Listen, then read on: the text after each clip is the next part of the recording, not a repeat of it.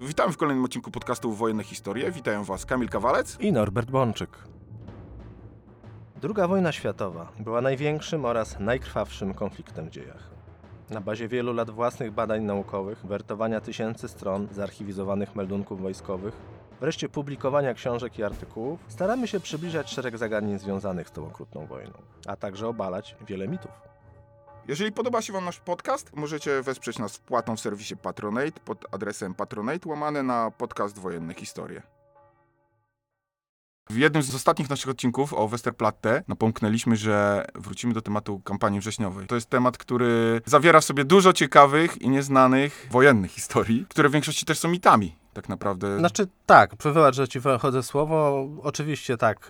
Historia kampanii wrześniowej 1939 roku jest jakby obarczona wieloma mitami, które funkcjonują w naszym takim powszechnym rozumowaniu jako fakty, chociaż z faktami niewiele mają wspólnego. Ale niezależnie od kontrowersji czy tego rodzaju kwestii, to jeszcze wydaje mi się, że kampania wrześniowa powoli staje się rodzajem mitu, ulega e, zmitologizowaniu. Czytając różne publikacje, to odnoszę to samo wrażenie, że pojawiają się tylko skrajne opinie. Że albo było wspaniale, albo było fatalnie. Że, że mogło być wspaniale, przepraszam, mogło być wspaniale. Tak, to są opinie stosunkowo świeże, tak? To znaczy, bo w gruncie rzeczy zaraz po kampanii wrześniowej 1939 roku to polskie społeczeństwo przeżyło szok i skrajnie negatywnie oceniało dowództwo Wojska Polskiego, elity polityczne jako takie przywódców e, okresu sanacyjnego. No wiadomo, po II wojnie światowej w PRL-u też była ta kampania oceniana bardzo krytycznie, również z przyczyn politycznych. Wówczas na Zachodzie, kiedy powstawały różnego rodzaju opracowania, to wszystko również nacechowane było dosyć dużym krytycyzmem. I po 1989 roku e, wahadło zaczęło odbijać drugą stronę, to znaczy pojawia się coraz więcej opinii, że, że jednak ta historiografia czasów PRL-u była zakłamana, no bo była zakłamana, tylko że zamiast szukać obiektywnej prawdy, to odnoszę wrażenie, że wielu publicystów próbuje lukrować naszą historię i, i próbuje lukrować tą naszą klęskę 1939 roku. No właśnie jednym z takich często wracających tematów jest to, o czym chcieliśmy też porozmawiać dzisiaj, że gdyby nie inwazja Armii Czerwonej na 17 września, to kampania wrześniowa mogłaby trwać dłużej i nie wiadomo jakby się skończyła. Porozmawiajmy właśnie o tym, czy ta inwazja e, Armii Czerwonej, która nastąpiła 17 września 1939 roku, tak naprawdę skróciła tą kampanię i czy była takim momentem przełomowym tej kampanii, że już od 17 września dopiero wszyscy zdali sobie sprawę, że już się chyba nie obronimy. Tak, pojawiają się takie głosy, istnieją takie książki. Zmilczę tytuły i autorów, żeby nie czynić jednak promocji działaniom, które uważam za dalece, e, dalece niefrasobliwe podejście do historii. No te pieniądze można wydać lepiej, na Tak, pewno. tak, ale, ale rzeczywiście pojawiają się takie głosy, iż e, i nie są one pojedyncze niestety, iż rzeczywiście była szansa bić się z Niemcami lepiej, dłużej, a może nawet zwycięsko, gdyby nie wkroczenie Armii Czerwonej, która de facto wbiła nam nóż w plecy. No jest to pogląd e, No właśnie, to może zacznijmy od tego, jak wyglądała sytuacja na froncie 16 września 1939 roku. Czy rzeczywiście polska armia skutecznie jeszcze stawiała opór Niemcom? Na pytanie, ja- jak wyglądała sytuacja 16 września, to mm, wciąż walczyliśmy, ale tak naprawdę wszystko było już rozstrzygnięte. Dlatego, że gros naszych wojsk operacyjnych znajdował się już w okrążeniu. To po pierwsze. Po drugie, uległ całkowitemu paraliżowi system zaplecza. I trzecie, najbardziej pomijany aspekt to są nasze planowanie operacyjne, czyli planowanie na, operacyjne naczelnego wodza. 13 września, a więc na 4 dni przed inwazją Armii Czerwonej, marszałek Śmigły Rydz wydał rozkaz operacyjny, w którym po pierwsze ogłosił cały obszar Polski strefą działań wojennych, a więc nie było już czegoś takiego jak jakiekolwiek zaplecze. Po drugie nakazał wszystkim oddziałom e, i związkom operacyjnym, związkom taktycznym, które mogły, zachowały zdolność manewru, zdolność e, przemieszczania się, nakazał wycofać się ku granicy rumuńskiej. Innymi słowy, oprócz tych wojsk, które było wiadomo, że już się nie wycofają, te miały się zamknąć e, na, w obszarach warownych w rozumieniu operacyjnym, znaczy nie w twierdzach, tylko w na przykład dużych miastach, takich jak Warszawa. Innymi słowy, 13 dnia wojny wódz naczelny Wojska Polskiego podjął decyzję o wycofaniu Wojska Polskiego z terenów e, praktycznie całej Rzeczypospolitej, skoncentrowaniu ich e, nad Dniestrem przy granicy rumuńskiej, gdzie miały czekać na mm, zaopatrzenie alianckie płynące przez Rumunię i tam, gdzie miały stawiać opór i czekać na to, aż wojska e, alianckie, a przede wszystkim wojska francuskie rozpoczną działania zaczepne na froncie zachodnim, co miało nas odciążyć i umożliwić nam przetrwanie na tym przyczółku rumuńskim. Jak oceniasz to, na ile on sobie 13 września zdawał sprawę sprawę z faktycznej sytuacji na froncie. Bo przecież wydawał na przykład rozkazy Armii Kutrzeby, żeby przez Radom przebijała się na wschód, co, co chyba 13 września już było mało prawdopodobne. Czy on tak naprawdę wiedział, co się dzieje? Dokładnie. Postać naszego naczelnego wodza w kampanii wrześniowej 1939 roku jest z jednej strony postacią tragiczną, z drugiej strony niezwykle frapującą. Miałem okazję w archiwach dosyć dużo dokumentów e, stworzonych ręką e, marszałka oglądać. Muszę, abstrahując od tego, że człowiek ten bas grał w sposób straszliwy i odczytanie jego, jego, jego ręcznych notatek to jest po prostu jakaś zmora. Naprawdę, to jest, ja brzydko piszę, ale to, co mam, Śmigły Ryc pisał, to naprawdę ciężko, ciężko, ale to jest jakby dygresja. To jest postać, która jest bardzo trudna do oceny. I twoje pytanie jest bardzo celne, bardzo trafne, natomiast jest bardzo ciężko odpowiedzieć e, w sposób obiektywny, rzetelny na tak postawione pytanie, bo nasz naczelny wódz i jego decyzje są pełne sprzeczności. Ja myślę, że doskonale marszałek sobie zdawał sprawę z sytuacji, jaka jest. E, Jego rozkaz 13 września jest właśnie potwierdzeniem tego, że on sobie zdawał sprawę, że, że kampania jest przegrana i że trzeba próbować uratować cokolwiek. To było jego, jego oczekiwanie, ale z drugiej strony jednocześnie był całkowicie oderwany od rzeczywistości. Dlatego, że o ile na poziomie operacyjnym, no to można wskazać jakieś próby kierowania kampanią, o tyle na każdy szczebel niżej, em, no marszałek próbował ingerować czasami w rozstawianie batalionów, w wysyłanie kolumny ciężarówek z zaopatrzeniem, w rozstawienie poszczególnych dywizji. Całkowicie nie panował tak naprawdę nad wojskiem. Wydawał całą masę rozkazów świadczących o tym, że jest spóźniony o 48 godzin w stosunku do wydarzeń na froncie. Natomiast akurat ten konkretny przypadek, który ty przytoczyłeś, e, ciekawy zresztą, tak, właśnie to, co powiedziałeś o przedwijaniu się armii Kutrzeby ku, ku Wiśle, co zresztą e, najpierw marszałek wydał taki rozkaz Kutrzebie, a potem zgodził się, że Kut- Kutrzeba tak naprawdę go zmienił i rozegrał e, bitwę zupełnie inaczej nad Bzurą ni- niż chciał tego marszałek. To też jest taka ciekawostka, bo naczelny wódz oczekiwał, że armia, połączone armie Poznań i Pomorze jak najszybciej wycofają się za Wisłę. I w gruncie rzeczy ich y, pierwotna marszruta kierowałaby ich w gruncie rzeczy ku Warszawie. Natomiast generał Kutrzeba, dowódca armii Poznań, zmienił te plany, ale rzeczywiście nierealność tych zamierzeń z jednej strony uderza, ale z drugiej strony akurat armie Poznań i Pomorze były stracone. To, że marszałek wydał rozkaz, żeby one się przebijały ku Wiśle, to jedno, a to, że wiedział, że się nie przebiją, to drugie. Bo znaczy on miał pełną świadomość tego, że,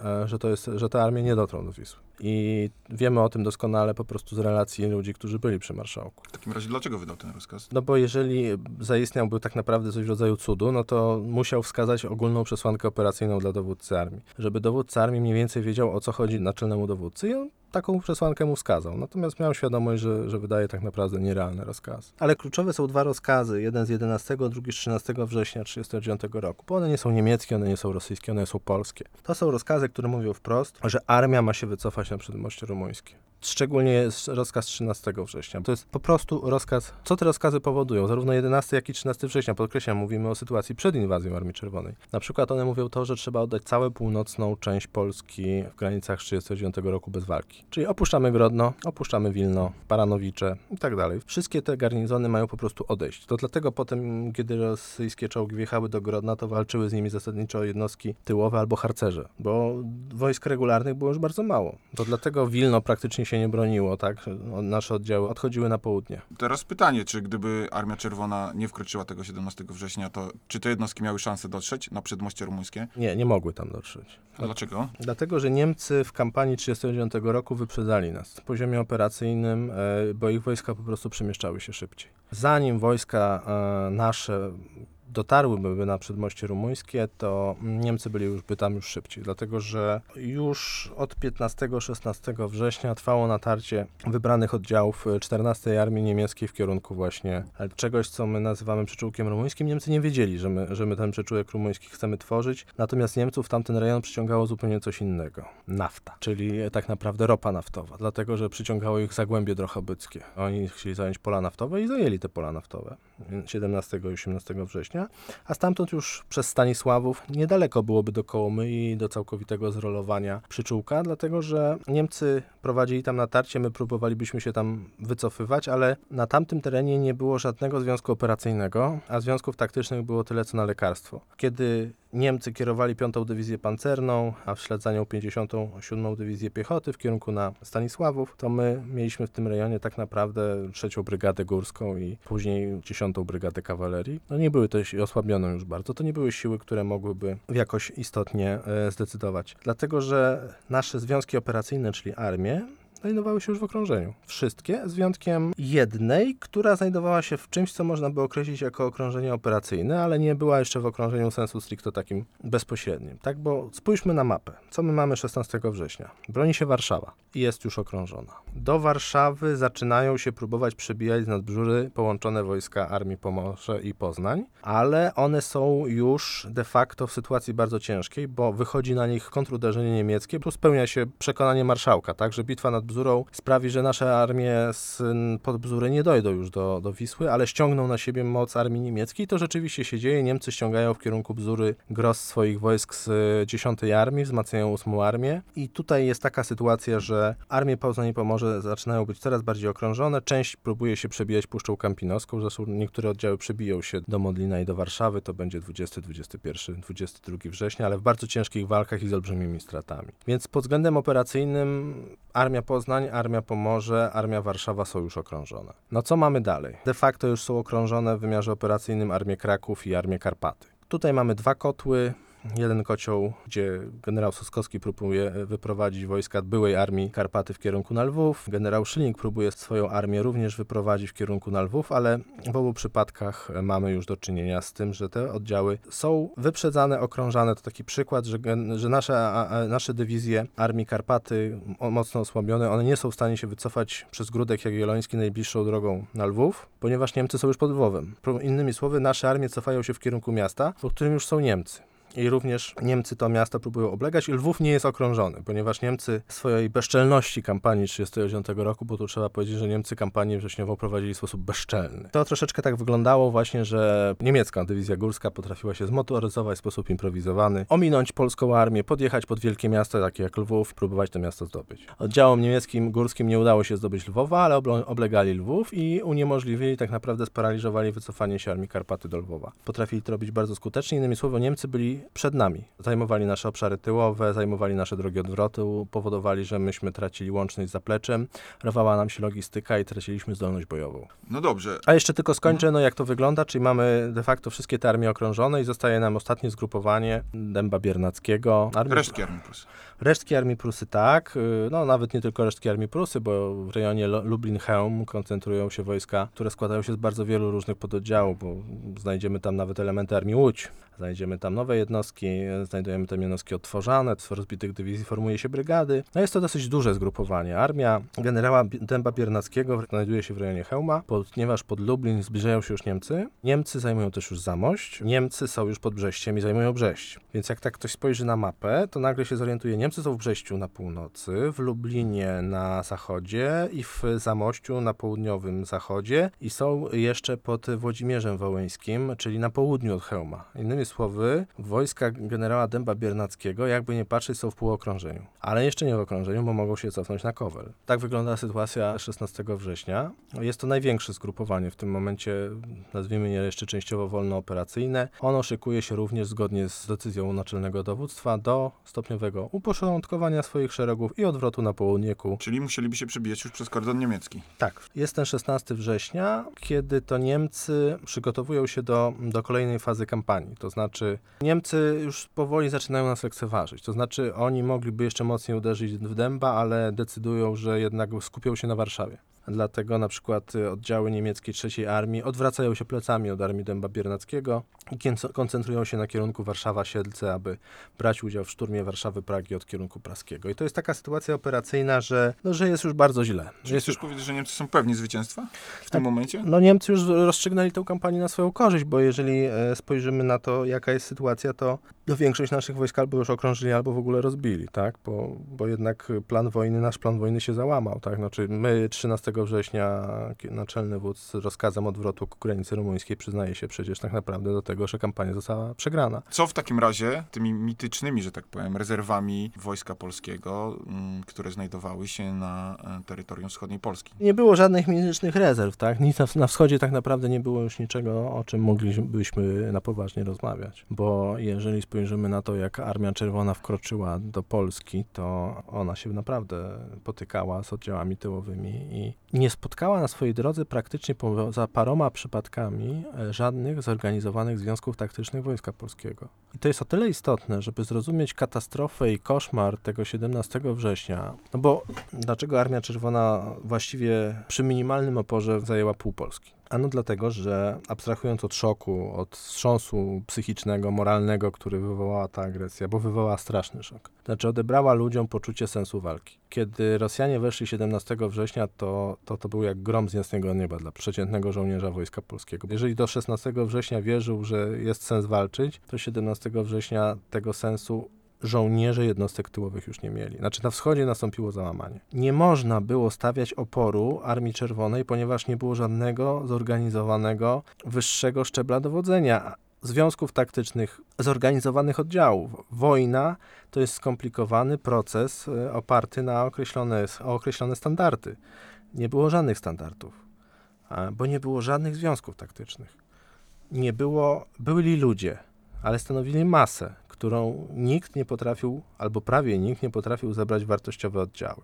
Generał Kleberg czy inni oficerowie potrafili wyciągnąć to, co było, ale tak naprawdę to były oddziały bardzo improwizowane. Do czego zmierzam? Na wschodzie nie było już nic, co by nazwać można armią gotową do walki. Nie było zaopatrzenia, nie było broni, była masa ludzka, ale, ale ona nie była, jeszcze nie była przerobiona w wojsko. Dlatego, że no, jeżeli możemy spojrzeć tak naprawdę na to, co zdobyła Armia Czerwona. W zależności jakim, o jakim rodzaju broni mówimy, czy o jakim typie amunicji mówimy, to można powiedzieć, że Rosjanie zdobywali od 5 do 20-25% naszych y, zapasów. Innymi słowy, my już 80% i tak mieliśmy albo zużyte w walce z Niemcami, albo to właśnie ginęło w tych kotłach w Warszawie, w tych wszystkich bitwach. Nie było rezerw. Nie było rezerw materiałowych, aby można było coś z tych mas ludzkich, które jeszcze wciąż znajdowały się w koszarach, w ośrodkach zapasowych, przerobić. Gdyby wojna trwała długie tygodnie, to pułki, pojedyncze pułki, jakieś brygady byłoby można z tego formować, ale Niemcy nigdy nie daliby nam długich tygodni tej wojny. Gdyby Armia Czerwona nie wkroczyła, to sądzę, że kampania trwałaby dokładnie tyle samo, ile trwała bez wkroczenia Armii Czerwonej.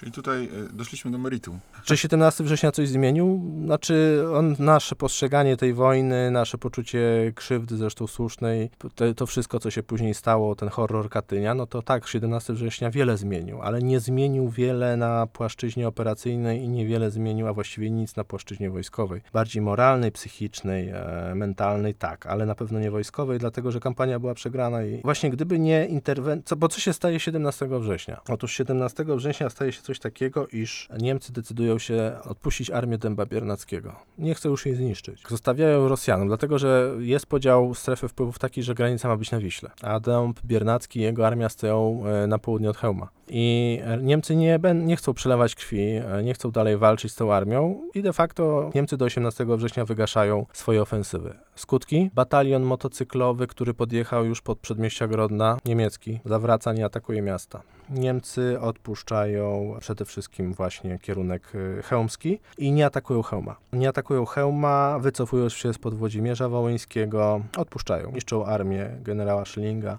niszczą armię generała Sockowskiego. To wszystko dzieje się de facto do 20 września, więc kilka dni. Natomiast armia generała Dęba uzyskuje swobodę operacyjną. Bo Czyli nie, nie, zaciska się ten tak, pierścień Niemcy, okrążenia. Niemcy odpuszczają armii, e, wy, wycofują się, bo słusznie wychodzą z założenia, że nie, no niech Armia Czerwona się nimi zajmie. No ale my mamy nasze rozkazy, więc armia generała Dęba rusza na południowy wschód.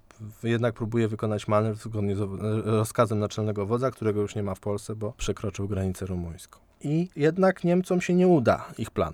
Dojdzie do drugiej bitwy pod Tomaszowem Lubelskim i to będzie bitwa, w której Niemcy będą walczyć z Polakami, a Rosjanie de facto nie zdążą na tą bitwę. Znaczy zdążą na ostatni akt, ale to jest bitwa, w której nasze oddziały będą próbowały przebić się w kierunku na Zamość i Lwów, ale się nie przebiją. To znaczy, pomijając niektóre pododdziały, na przykład generał Anders ze swoimi kawalerzystami się przebił, tak, ale zasadniczo masy piechoty się nie przebiły. Była to najbardziej krwawa bitwa. Tak, to, była, naj- to, jest, y, to jest bitwa najbardziej zapomniana jednocześnie, tak? Bo druga bitwa pod Tomaszowem e, Lubelskim była najbardziej dramatyczną, najbardziej krwawą chyba bitwą kampanii wrześniowej i najbardziej zapomnianą. Bo to była taka niezwykle chaotyczna bitwa, w której nasze oddziały bez właściwej koordynacji wchodziły do, do boju, próbowały przebijać się przez pozycje niemieckie. Dla Niemców to też była najbardziej traumatyczna bitwa, bo no mogli się wycofać, ale, ale nie chcieli się cofać, zostawali na tych pozycjach, odpierali nasze ataki, dochodziło do bardzo wielu dramatycznych e, zdarzeń. To była pierwsza, dla wielu niemieckich jednostek, to była pierwsza bitwa materiałowa w całej kampanii. Do tej pory wystarczył manewr, żeby Polaków wymanewrować, zaatakować ze skrzydła, pobić, zmusić do odwrotu, oni się rozpadali na tych szlakach odwrotu. A tutaj było zupełnie inaczej. Niemcy musieli stać na pozycjach i przyjmować e, ataki naszej piechoty. Dla nas ta bitwa jest, jest smutną bitwą, tak? Jest dla nas smutną bitwą, bo, bo pokazywała, że my już nie mieliśmy właściwej koordynacji, synchronizacji działań w wielu aspektach. Ponieśliśmy kolosalne straty. Jak się czyta zwłaszcza niemieckie raporty z tej bitwy, to wieje grozą. Bo można przeczytać na przykład meldunek, że polski batalion szedł do ataku na karabiny maszynowe i został wybity z dowódcą na czele, który na czele atakował w kierunku na przykład pod Zamościem. Były takie sytuacje, że, że traciliśmy całe jednostki od ognia artylerii, karabinów maszynowych, nie, nie mogąc się przebić, już nie było u nas właściwej synchronizacji działania. No ale ta bitwa wyglądała tak, bo Niemcy zlekceważyli 17-18 września, pozwolili do tego. Bo gdyby oni realizowali swój plan, gdyby nie było interwencji Armii Czerwonej, to by po prostu armia Tempa Biernackiego nie miała tych kolejnych dni na, na, na swobody, bo myśmy potrzebowali czasu na reorganizację. Więc ten bój toczy się od 20, wrze- a w pewnych aspektach nawet już zaczyna się 18 września. Ta bitwa ma wiele kolejnych faz. I tutaj jest o tyle ciekawe, że Niemcy sami sprokurowali tą bitwę, dlatego że oni przestali atakować Dęba Biernackiego 18 września, a jednocześnie, kiedy Armia Czerwona zaczęła się zbliżać ku rzece Bóg, no to mm, była obawa, że dojdzie do wzajemnych y, walk, że, że Niemcy i, i Rosjanie zaczną ze sobą walczyć w ramach tak zwanego friendly fire. A więc uzgodniono, że 20 września Armia Czerwona zatrzyma się na Bugu i nie będzie go przekraczać, aż do 23 września. W tym czasie Niemcy mieli wycofać się w kierunku na Wisłę. I co się dzieje? Rzeczywiście Niemcy zaczynają odchodzić ku Wiśle, a nasza armia generała Dęba Biernackiego idzie ich śladem, idzie za nimi. Więc Niemcy, kiedy się orientują, że tak jest, to przes- przestają cofać się za Wisłę i stają i czekają na armię Dęba Biernackiego, aby ją zniszczyć. I toczy się bitwa, ale jednocześnie w tym samym czasie Rosjanie stoją na Bugu i nie przekraczają Bugu. Aż ta bitwa się rozstrzygnie, ale nie dlatego, że czekają, aż ta bitwa się rozstrzygnie, tylko tak się dogadali z Niemcami. Więc Niemcy sami sobie sprokurowali najpierw to, że nie zniszczyli armii pod hełmem, a potem sprokurowali sobie sytuację, że sami swojego sojusznika powiedzieli, nie, nie, nie wtrącajcie się. Te 72 godziny gigantycznej bitwy to my sobie weźmiemy sami na siebie. Więc to są takie paradoksy tego 17 września, że pod względem operacyjnym 17 września nic już nie zmienił, dlatego że Niemcy zajęliby przyczółek rumuński zanim nasze oddziały zdołałyby się wycofać. Raz, że nie miało się to, już tam właściwie co wycofać, bo trzeba byłoby całych tygodni na reorganizację tych pojedynczych batalionów, pułków, dywizjonów, kompanii, które tam spływały. Nie było tam odpowiedniej ilości zaplecza, nie było tam odpowiedniej ilości amunicji, lekarstw, żywności i nigdy by ta pomoc z zachodu nie dotarła, dlatego że Rumuni nie przepuściliby tych y, środków zaopatrzeniowych. Zagarnęliby wszystko, co wpłynęłoby do Konstanty, dlatego że 21 września tak naprawdę Rumunia zmienia front. Dochodzi tam do czegoś, co można by powiedzieć, y, nazwijmy to takim zamachem stanu i, i Rumuni są już pod silną presją niemiecką i te zaopatrzenie, te czołgi, które na przykład mają dotrzeć samoloty, gdyby to wszystko tam dotarło z Francji, to Rumuni by tego nie przepuścili. Nie byłoby takiej możliwości. Dokładnie tak jak potem, dlaczego Śmigły i rząd wyjechali do Rumunii, bo myśleli, że oni ich przepuszczą do Francji, a oni ich internowali. Nie lubię wielkich słów, więc nie, nie powiem, że Rumuni nas zdradzili. Powiem po prostu, że Rumuni zmienili front.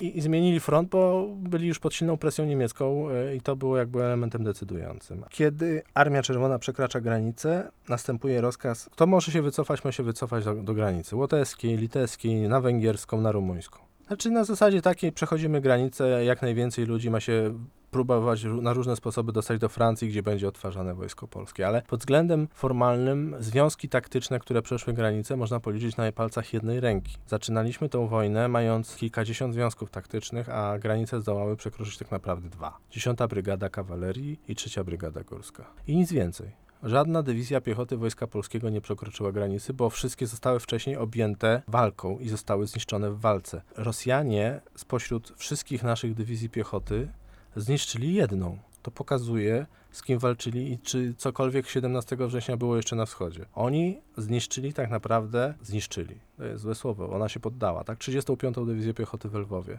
Jednostkę, którą Śmigły przerzucił z północy na południe, właśnie w ramach spóźnionego w czasie wzmacniania południowej flanki. I to jest wszystko. Kiedy spojrzymy na te listy, które nie, Rosjanie przejęli, uzbrojenia, to nie zdajemy sobie sprawy, że dużą część tego uzbrojenia oni przejmowali w Lwowie, przejmowali po bitwie po rozbitej armii Saskowskiego, czy po rozbitej armii Dęba Biernackiego. To znaczy, nawet duża część uzbrojenia, którą zdobyli Rosjanie, została wcześniej zniszczona, w sensie porzucona, utracona przez wojsko polskie w walce z Niemcami. I Niemcy po prostu nie mieli czasu już ewakuować tych pól bitewnych. A i tak Armia Czerwona zdobyła ekwiwalent, który pozwoliłby na wystawienie przeliczeniowo góra 10 dywizji piechoty Wojska Polskiego. Nie było już z czym się bić i jak się bić. 17 września pod względem wojskowym nic nie zmienił. Oczywiście on zmienił, tak jak już powiedziałem, on zmienił dużo w wymiarze mentalnym, politycznym, psychologicznym. To, to tak, tu nikt nie będzie kwestionował tego, że, że to był straszliwy szok. Wojna była przegrana. Tutaj dziś rodzi się nam taka legenda o 17 września, że że mogliśmy się bić dalej przeciwko Niemcom, gdyby wiarołomni Rosjanie nie wbili nam noża w plecy. Rosjanie wbili nam nóż w plecy, ale to nie miało żadnego wpływu na przebieg kampanii. Byli wiarołomni, złamali traktaty, ale to nie wpłynęło w sposób zasadniczy na kampanię. Dlatego nawet powiem to, iż w pewnych aspektach ta kampania wejściem Rosjan została przedłużona, w tym sensie, że tak jak opowiadaliśmy, przede wszystkim drugą bitwą pod Tomaszowem Lubelskim. Natomiast gdyby Armia Czerwona nie wkroczyła, no historyk nie powinien bawić się w gdybologii. Tak, to chyba, to, to, to nie w naszym podcaście. Tak, tak, dokładnie. Natomiast tak jak powiedziałem, sądzę, że kampania trwałaby dokładnie tyle samo, skończyłaby się pod koniec września, dlatego że jeżeli się spojrzy na tempo natarcia armii niemieckiej, ile dywizje piechoty robiły kilometrów dziennie, do granicy wschodniej Rzeczypospolitej zostało im w zależności od kierunku od 150 do 200 kilometrów. Nie miały przeciw sobą już tak naprawdę zorganizowanego przeciwnika. Ich zaopatrzenie, ich logistyka były na tyle wydolne, że przejście kolejnych 200 kilometrów nie było dla nich żadnym, żadnym wielkim wyzwaniem i mogły to w ciągu 10 dni osiągnąć na całej granicy, granicę wschodnią Rzeczypospolitej. Czyli tak naprawdę do 28 września Wehrmacht mógł wyjść na całej granicy wschodniej Polski. No dobrze, no to chyba rozprawiliśmy się z kolejnym tematem wrześniowym, bo przypomnę, że e, naszym słuchaczom, jeżeli chcą posłuchać o tym, jak Niemcy nieudolnie próbowali zdobyć Westerplatte, parę odcinków wcześniej nagraliśmy o tym e, podcast. Także chyba tradycyjnie mogę... O, nie, tym razem troszkę inaczej zakończę, bo zaproszę wszystkich na naszą stronę na Facebooku, podcast Wojenne Historie, gdzie publikujemy różne ciekawostki dotyczące właśnie tematów naszych podcastów. No i co, dziękuję Ci bardzo, Norbert. Ja również. Dziękujemy za to, że byliście dzisiaj z nami. Czekamy na uwagi o tym odcinku zarówno na Facebooku, jak i na Instagramie, jak też i na YouTubie. Wszędzie tam możecie nas znaleźć, wpisując naszą nazwę, czyli Podcast Wojenne Historie. Dziękujemy Wam bardzo również za wsparcie, jakiego udzielacie nam w serwisie Patronate. To dla nas niesamowita sprawa i daje nam to niezwykłego kopa do dalszego działania. Bardzo za to dziękujemy i do usłyszenia do następnego odcinka.